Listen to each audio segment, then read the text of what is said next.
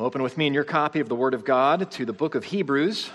We'll be in chapter 2 this morning, verses 10 through 13, in the Bible provided for you in the pew rack just in front of you. If you don't have a copy of God's Word, you can take that. We'll be on page 1002. So, a word of thanks to my brother and fellow pastor and partner in ministry, Abe Stratton uh, for delivering the whole book of Hebrews last week. What a privilege it must have been to be here. I was here when he did that for us many years ago, and he has refreshed that, and that was no doubt good for his soul, but certainly good for our church. A lot of work, and uh, it was a lovely morning. I was in Louisville attending a wedding for a family friend, and we caught it on the other side. Well, shame is a profound motivator. You can tell by just what it results in when it is uh, felt. Shame can separate the closest of friends. Shame can separate parents from children, children from parents, siblings from one another.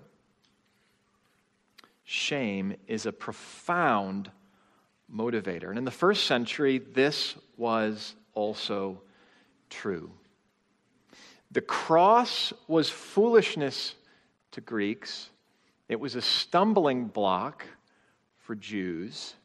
It was a shameful suggestion that salvation would require God to suffer, God to become man. What an absurd suggestion. What a shameful belief. A matter, I think, this matter of shame, that gives us this next passage that we're about to read. So let's read it together. For it was fitting that he, for whom and by whom all things exist, in bringing many sons to glory, should be made the founder of their salvation perfect through suffering. For he who sanctifies and those who are sanctified all have one source. That is why he is not ashamed to call them brothers, saying, I will tell of your name to my brothers in the midst of the congregation, I will sing your praise. And again, I will put my trust in him. And again, behold, I and the children God has given me. Well, this is God's word for us this morning. Our author's concern in writing this book can be summed up in a, a different ways, but at the heart of his concern is a concern that his readers not drift away from Christ that they remain with him, that he would be for them an anchor for their souls, and that they would stay fast, hold fast to him, and not leave him. He exhorts them to pay much closer attention to what you've heard, and he exhorts them not to neglect the great salvation that they have received in Christ. So, positively, Pay attention to what you have heard, much closer attention. And negatively, do not neglect the great salvation that you have been given in Christ. And so, here in this second chapter, after having exhorted us to pay attention and not to neglect our great salvation, he is reminding us of what we have heard and he is also filling out for us the greatness of our salvation. He doesn't merely say, don't neglect your great salvation and pay attention to what you have heard and move on. Really, the whole book is an expounding upon and an applying of all that they have heard and a filling out of the great salvation that they have and that we have received. So he's about reminding us and explaining to us that great salvation that we've received. Now, in our own passage today here, we have a number of terms and to define and images to fill out. Uh, what does this mean that he brings many sons to glory? What does it mean that he's the founder of our salvation? How is he exactly made perfect?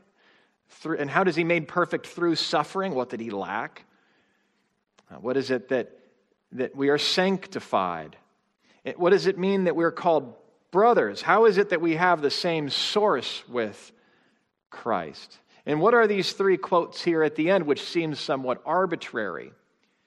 Uh, you, we've said this before, like many Old Testament quotes in the New Testament, you read them and wonder if it was a, a hack job to find support for something that he is saying. But we may assume, as it's inspired, that he intends to be convincing. And so he is quoting the Old Testament in order to drive all of this home. So, what are those quotes doing there exactly? Because it doesn't appear obvious on the surface to us. Well, to hold all of this together, I want to draw our attention to that line there in the second half of verse 11 that Jesus is not ashamed to call us brothers. The brotherhood of Jesus will be the point of focus this morning, a point from which we will look out at the rest of the passage. Jesus is for us the very best brother. Now, when Jesus is called a very good brother, um, that may or may not uh, call to mind great memories for you. Now, maybe you always wished you had a brother and didn't have one, or, or maybe you had a brother and you wished you didn't have one. Um, or at least sometimes, you know. I mean, we've got these little tape recordings at home of, of uh, I think actually I did this to my brother. I, which one of us was taping, actually? We were both singing against each other. Um, I was provoking him. I had a tape recorder, and he made all kinds of. Oh, that's right, because this is what he did. He would he would say, um, "Well, when mom and dad get home, I'm going to tell them this happened," and I got him saying it. And uh, we had a fight with, I think it was a baseball bat and a broom. And uh, literally, like, I haven't thrown the tape away, but it's been almost 30 years since I've listened to it. So we'll get it out at some time. So, my, me and my brother are great friends. We've got a text thread open. We text and call, one of the two, uh, about every day, and I thank God for him. But not all brother brother relationships are as healthy or always healthy, and, and sometimes they can be quite hard. Well, Jesus, he was a great brother, and he is a great brother to us. There's nothing better that he could be for us than a brother. Now, it may be that we hesitate in emphasizing Jesus as our brother because brother relationships that come to mind aren't all that great. Or maybe it's just, it seems a little too low uh, a title or, or relationship to emphasize. The author of Hebrews began by making the case that the Son is greater than angels, and he is seated at the Father's right hand. All authority is his. He is enthroned. He's the radiance of the glory of God. He reveals God perfectly. Whereas the covenant mediated by angels was not all that we needed. And in that sense, it was not perfect. It couldn't save us. But Jesus, He comes, He's a mediator of a better covenant. He reveals God entirely. He is not only better, but He is above angels. He can save. All they can do is testify that salvation is coming. Well, in this passage here in Hebrews chapter 2, just before this, we've learned that Jesus was for a little while made lower than the angels. So he begins with Jesus higher than the angels, but now for a time, Jesus is lower than the angels. And it's true that now he is at the Father's right hand and exalted. But I would suggest to you that Jesus wants you to know him as brother, no less than he wants you to know him as Savior and King. In fact, to be a little more precise in how all of those parts relate, Jesus wants you to know him as brother in order that you might know him as Savior and as King. It's possible for all of these to not only be true, but even emphasized in relationship to one another. Jesus is the very best brother. We're going to consider a few reasons for that this morning. The first reason is because of what he has taken on for us. Because of what he has taken on for us.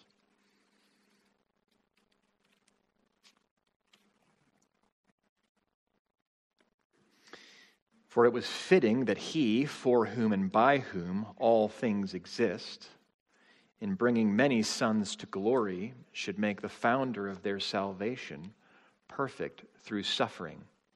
For he who sanctifies and those who are sanctified all have one source. Well, like any good brother, there are some things uh, that are alike here and some things that are different, even with, even with identical twins. There are different kinds of twins, for twins that are not identical, and then there are twins that are identical. And let's all work hard to distinguish between the two identical twins in our church who are children so they don't grow up never getting called by their name or only the other name. Uh, let's work at that. That's one way to love our friends who are twins. But there are distinguishing marks. And even to the parents, it's as obvious as day which one is which. Those differences, typically physical, are for the most part superficial.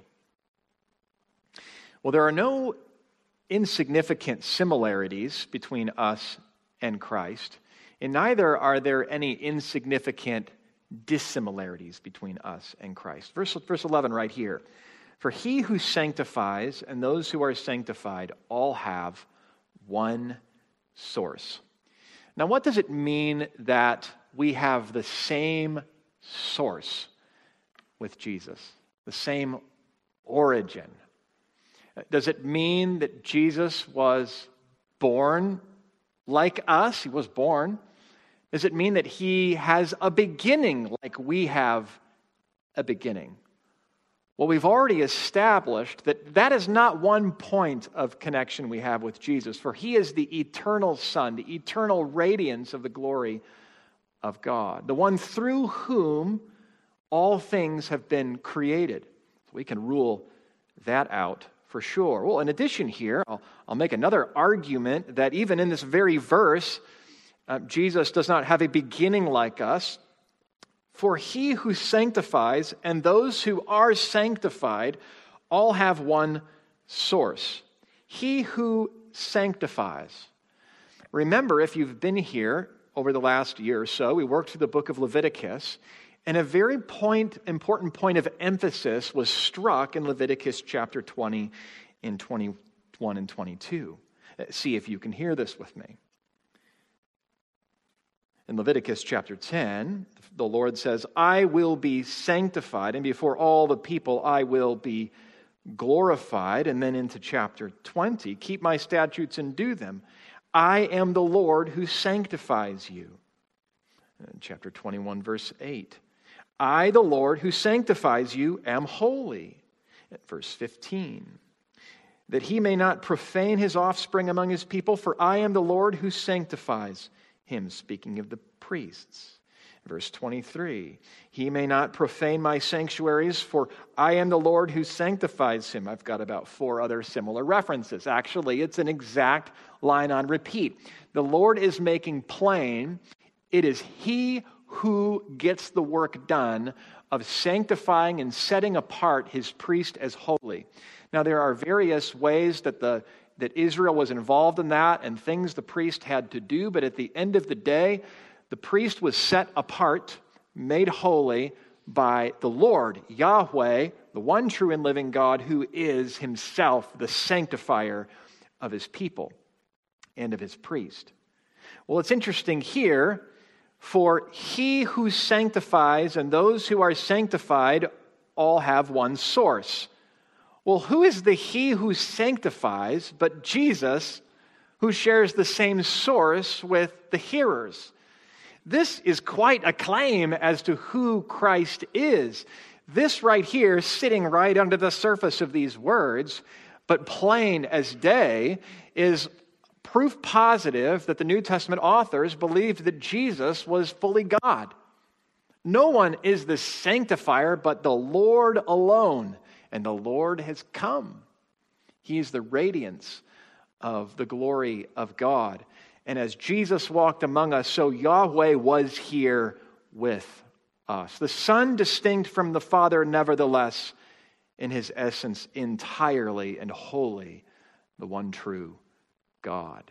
He who sanctifies and those who are sanctified all have one source, which is to say, he is like us and that he has, we have the same source, but we are not the same in every way. In the first place, we're sanctified and he's a sanctifier, but that he's a sanctifier means that he's the Lord of heaven.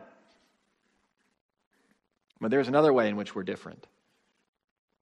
Excuse me, before I get to that, what does it mean that we have the same source, but that we are both humans together? We share together in a perfectly uh, complete human nature. That's what that means. He who sanctifies and those who are sanctified all have one source. He can save us as humans because he was himself completely and entirely human.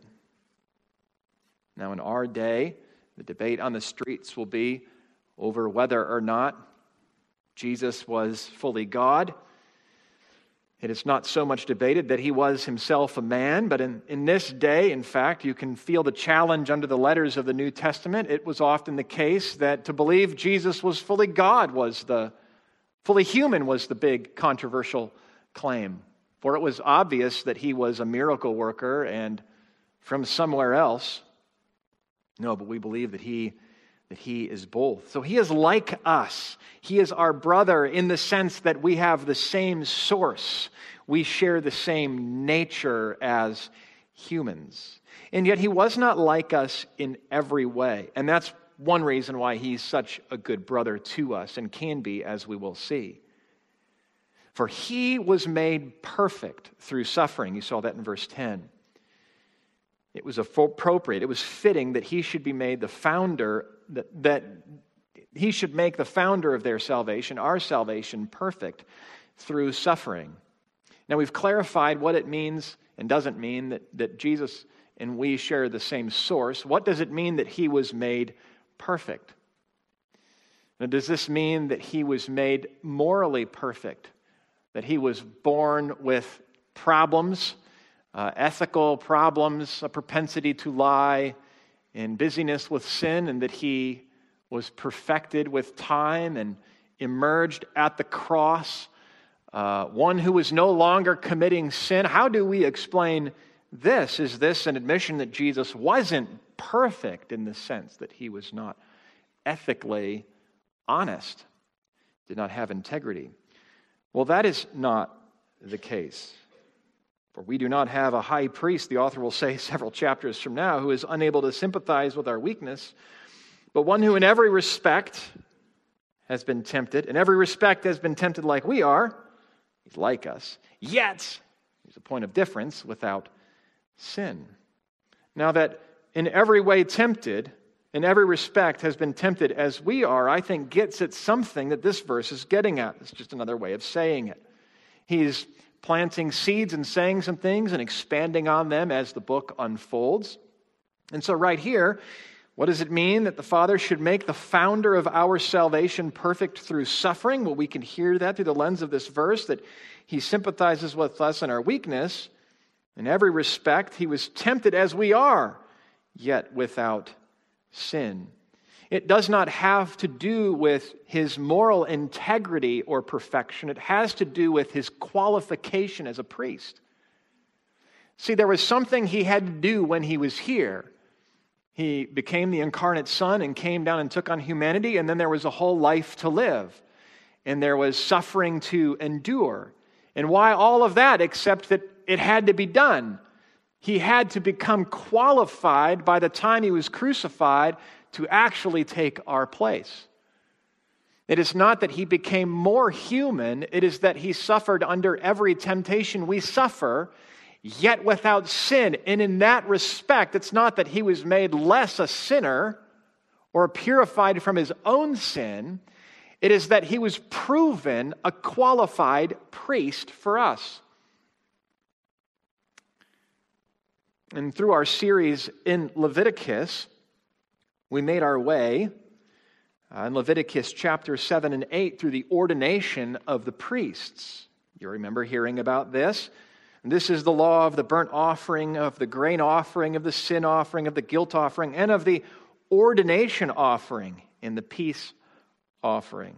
A ram was offered for ordination. There's an, an appointment, a qualification, a special criteria that were met. The priests had to be made qualified in order to serve as a representative for the people. They were purified for their own sin. The place was purified where they would do their work of representing us. And so they were made perfect in that respect. And this language of being made perfect in Hebrews has as its background Leviticus and the qualification of the priests who were made perfect, purified, even through these special offerings, in order to represent us. So it doesn't mean that he was ethically impure or sinful. No, there's no contradiction here. It was perfectly fitting that he should, the Father should make the founder of our salvation perfect through suffering. It was through his temptations and his suffering as a man that he was qualified to suffer for us as a propitiation for our sins. And it's in that respect that he was made perfect. He identified with our humanity, yet without sin. He identified with our humanity, yet without sin. And apart from a Savior who identifies entirely with our humanity, we don't have a Savior. And apart from a Savior that identifies entirely with our humanity, but not being corrupted by sin, we have no hope either. Jesus, the Son, the Son of God, comes all the way to us in the incarnation and his life, but stops short of taking on our corrupt nature. So if you were trapped, as we have said, all the way in the middle of the sea, to use the nautical imagery, you would need a Savior that can get all the way to you without getting stuck with you. And Jesus is a Savior who gets all the way to you, all the way to your humanity. And so he can sympathize and understand all that you're going through. And yet he did not sin in the midst of those temptations as you and I do, which is why he can take us all the way home with him. He meets us where we are.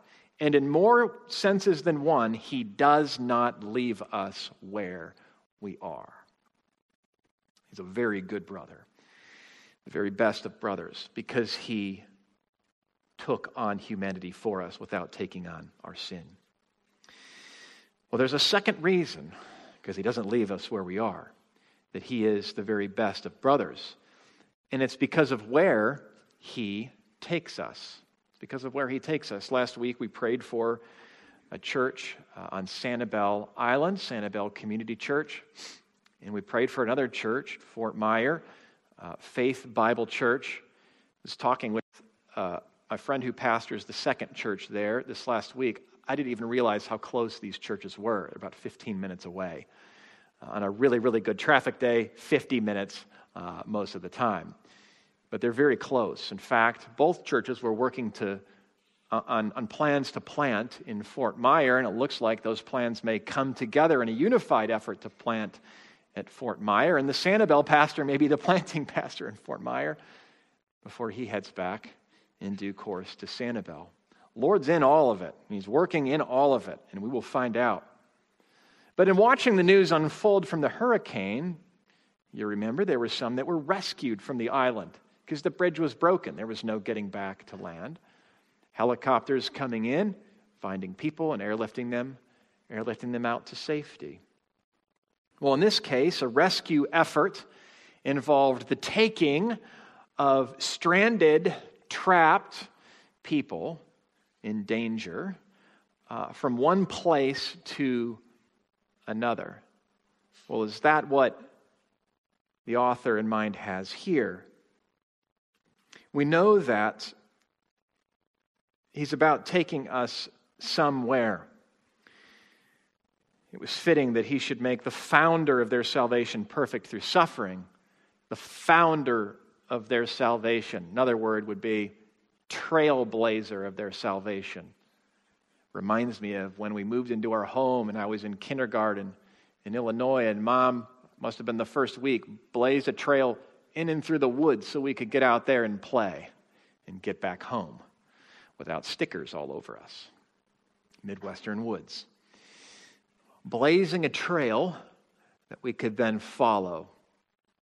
When you drive across the country and you, you're on a flat road, but you're going through hills and, and mountains, well, there was plenty of dynamite and explosives to pull that off and even before that, Lewis and Clark, others who would travel across the country and find their way across the Rockies, even, blazing a trail that others follow behind. Someone has to go first, or no one goes at all. And you need a qualified trailblazer in order to get from here to there safely. Well, Jesus is a trailblazer. Another word would be pioneer, a pioneer. Well, where is he leading us exactly? Where is he taking us? It's obvious enough that he's taking us somewhere. He's a trailblazer, a pioneer. It's less obvious where he's taking us.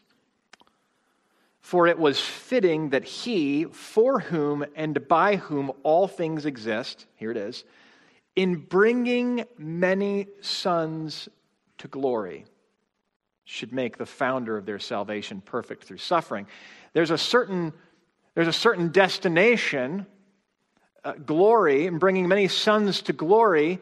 And the trailblazer who will get us there has to be made perfect through suffering. Well, this is saying something to us about the obstacle in the way of us and, and glory. But what is this in bringing many sons to glory? Now, you might immediately fill in the blank there and say, ah, by glory, he means heaven. This is not disconnected, what I'm going to suggest, from heaven. But I'd ask you to turn just a little bit earlier in chapter 2 to a quote of Psalm 8 we looked at two weeks ago. You remember last two weeks ago we said that, that the Son became incarnate so that Jesus could represent us in his true and full humanity in order to fulfill God's purpose for humanity. Today, we look at a text that shows how it is that Jesus brings us personally into that purpose for humanity. Well, let's remind ourselves as to that purpose.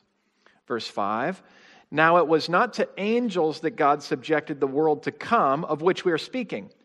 It's been testified somewhere, Psalm 8. What is man that you are mindful of him? or the Son of Man, that you care for him. You have made him for a little while lower than the angels. You have crowned him with glory and honor, putting everything in subjection under his feet. In that passage there, the psalmist is meditating on the creation story at the very beginning of the Bible. And he is interpreting the creation of humanity, humankind, in the image of God to rule over the creation. He's interpreting that as being given glory, having been crowned with glory and honor. It's regal, it's royal imagery. Now, in putting everything in subjection to him, he left nothing out of his control. But at present, we don't see everything in subjection to him. Humanity is very much in subjection to, to hurricanes and our own sin. But we see him who, for a little while, Christ, who was made lower than the angels, him, Jesus, crowned with glory and honor because of the suffering of death. You see, now back to our passage. You see, Jesus took on humanity and did so in a way that was without sin. And so the glory of Jesus is not just a merely regal, divine, heavenly glory, but a human glory. He is the human as humans should be. And in this passage, we are shown how he brings us into that glory as a human. In bringing many sons to glory. Out of what into what? into our true purpose as humans, as God's image bearers to rule over creation. And yes, there is a future new creational fulfillment of this. But even as background in bringing many sons to glory is a phrase you would find modified slightly in our Old Testament that takes us to the story of the Exodus when God brought out his son Israel into the land of promise, when he brought them out and when he brought them into the place of his presence. So now he brings many sons into glory. And so, that Old Testament story of the Exodus, whereby the, the nation of Israel was brought through the waters and into the land to serve and to worship God, is a little template, a little parable for the greater thing that He would do in your life to bring you out of slavery to sin and to death and the fear of death, and out of bondage by the devil into your glory as a human being, into all that He purposed and purposes for you. A beautiful, beautiful truth. And here's what this means a point we make from time to time. It is not the case that to become a Christian is to give up part of yourself is to become a little less of yourself, that God's sanctifying holy commandments constrict you from being the true you that you are. The message to all of us from the world today, which is so pervasive you almost don't notice it, is that the true you is the you inside of you and to be truly you and to be truly honest, to be truly good, to be all that you can and should be, is to express outwardly all that you think and feel inwardly. Well, that is just not the case. In fact, it is sin and the fear of death and our temptations that we give ourselves to that dehumanize us that make us lower and less than humans, we might even say. We never lose our dignity as God's image bearers.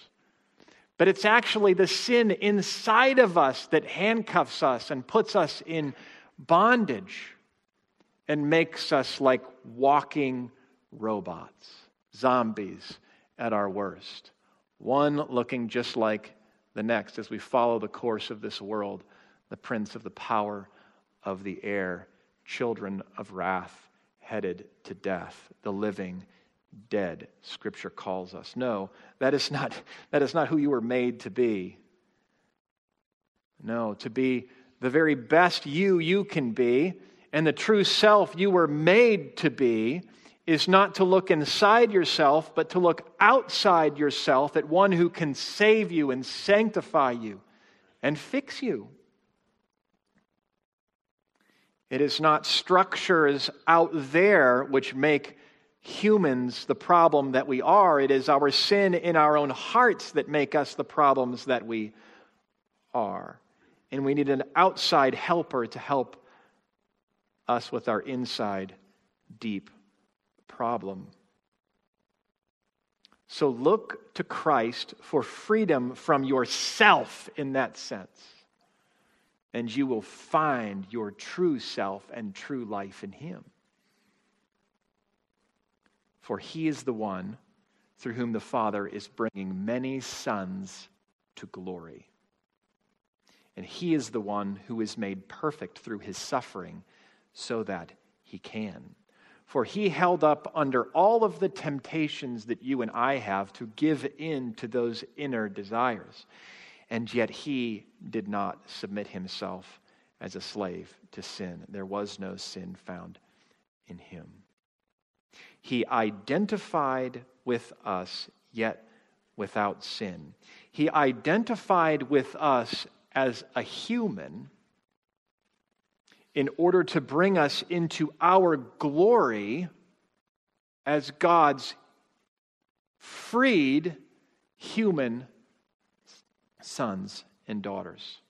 And so this transfer on this page is not just place to place, it is in the first place into our purpose as humans to know and reflect the glory of our God as those made in his image.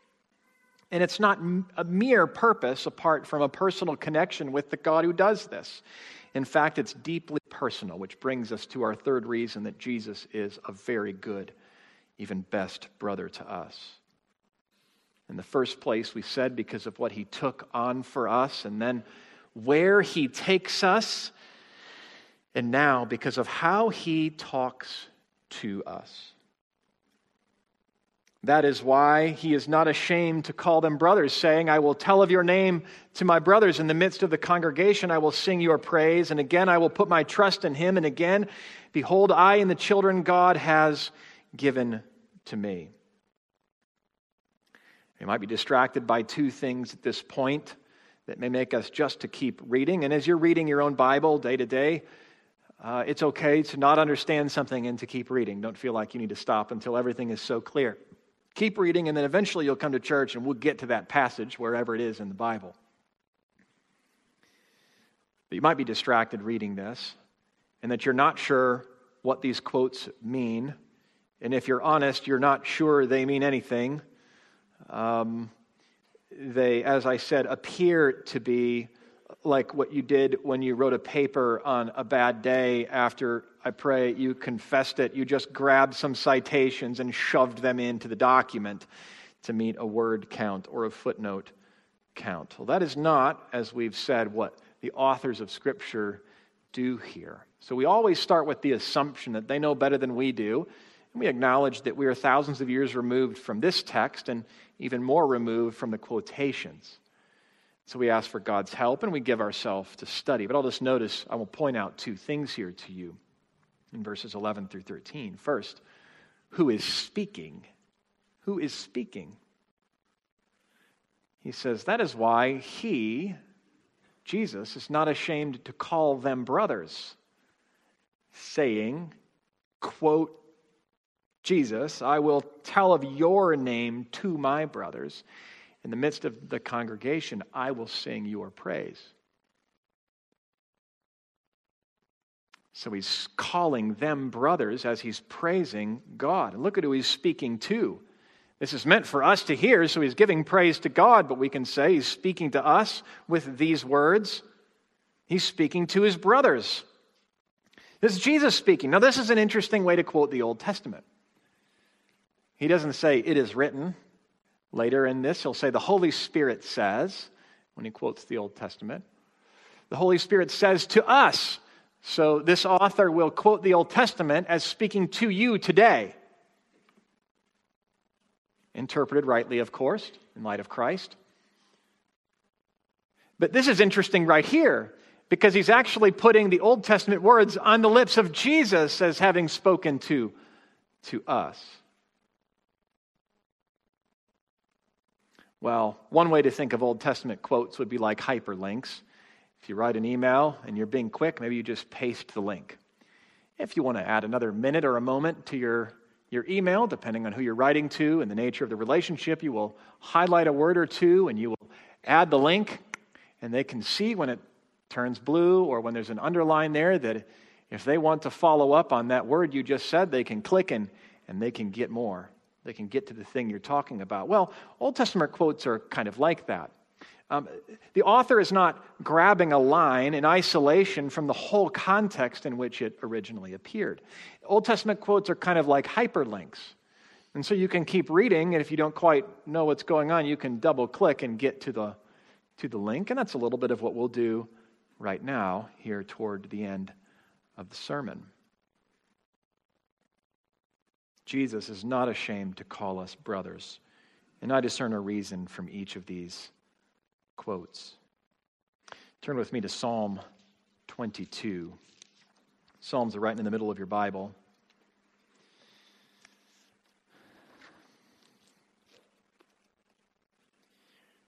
Psalm 22, if you've been around church much, will be familiar maybe even if you haven't been around church much.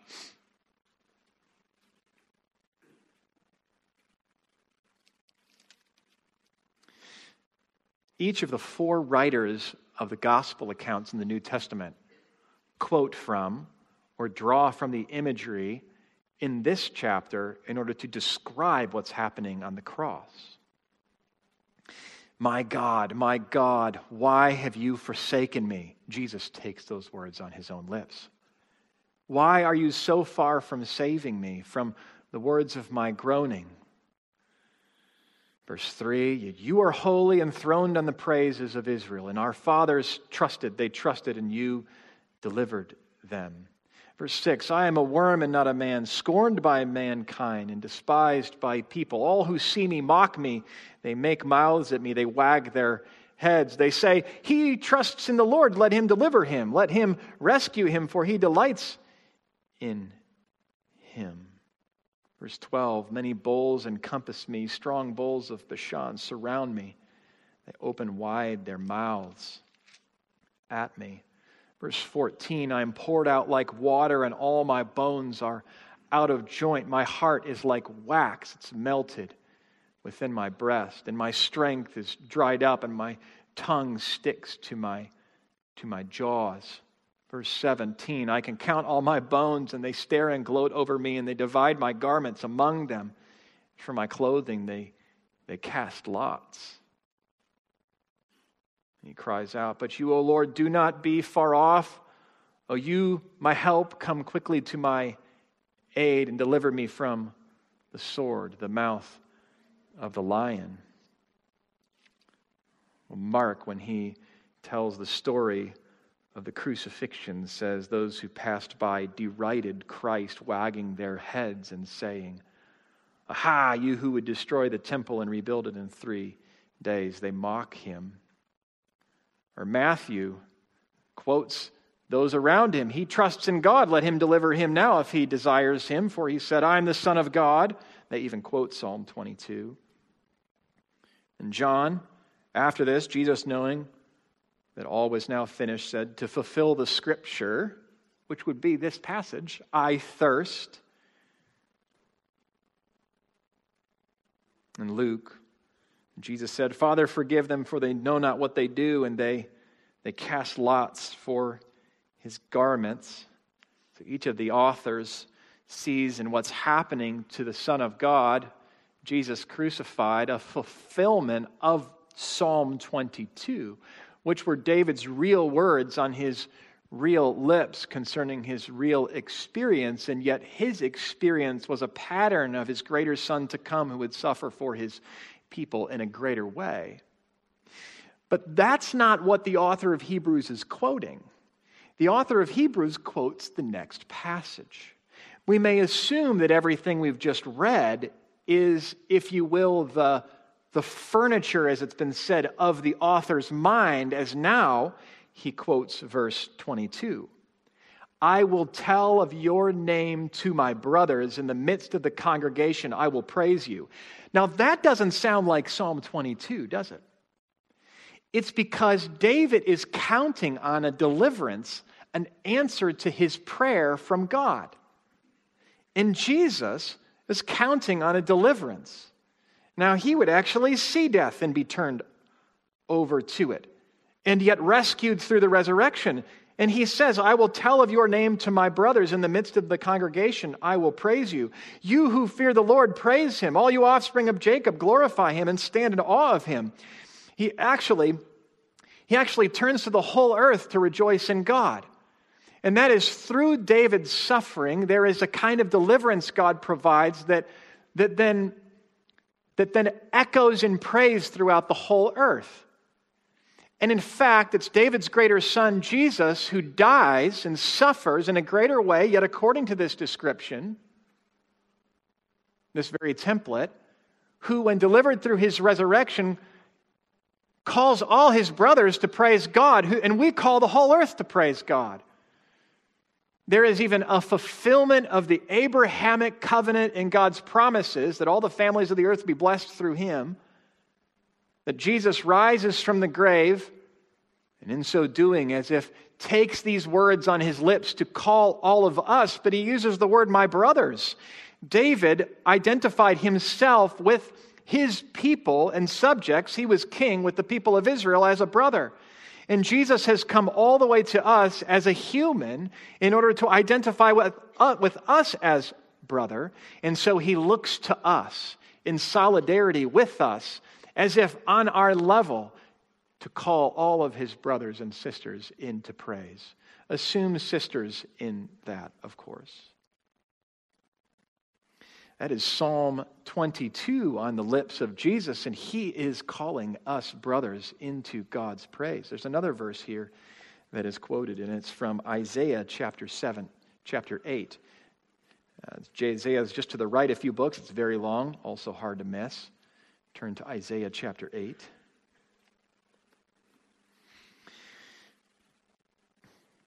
So, in the first place, he's not ashamed to identify with us because of his victory and because he shares his victory with us.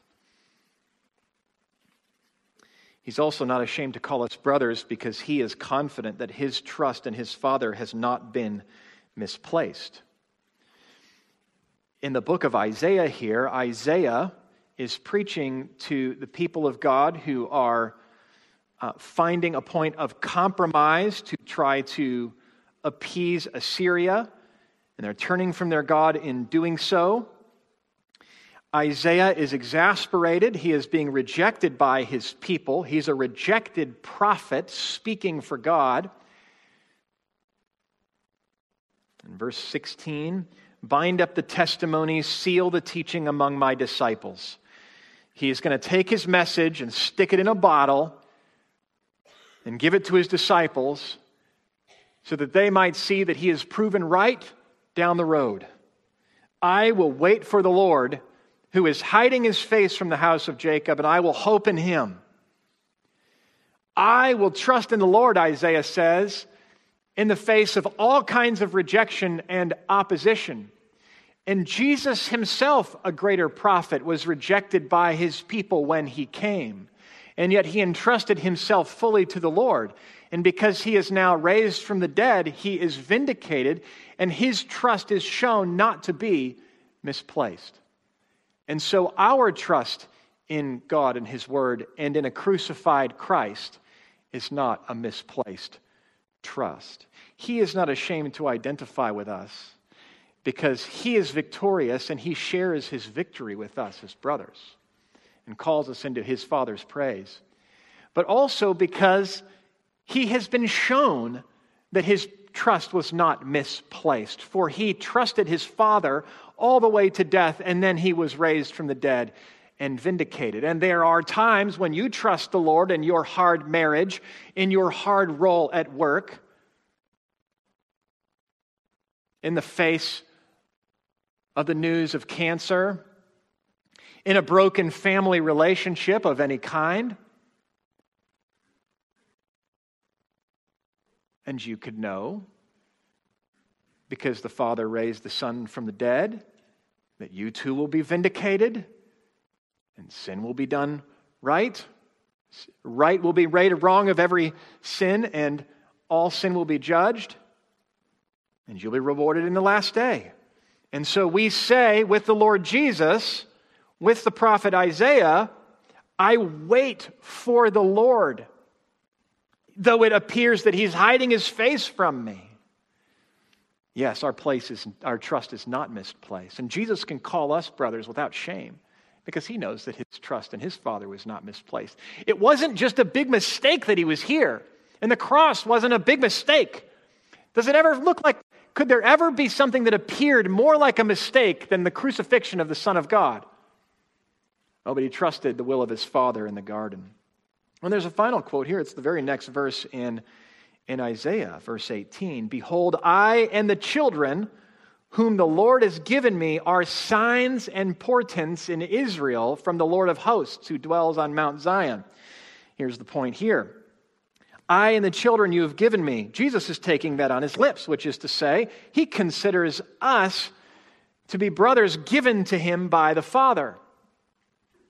We are a gift from the Father to Jesus. But even more than that, the congregation, his brothers and sisters gathered, the children of God gathered, are signs and wonders to the world that Jesus really is raised from the dead. We are proof positive. Not only if we were to have seen the resurrection of Jesus from the dead, would we know that everything he said was right and his trust was not misplaced and the cross was not a, was a dark moment but not the end. But you can look at the church where, where men and women turned from darkness to light and being sanctified in the hardest of their circumstances, turning from sin as Jesus turned from temptation, is proof positive that the Son is at the Father's right hand and that the whole book is true. That's you and me. And that's the encouragement that the author of Hebrews means to give to you and me this morning.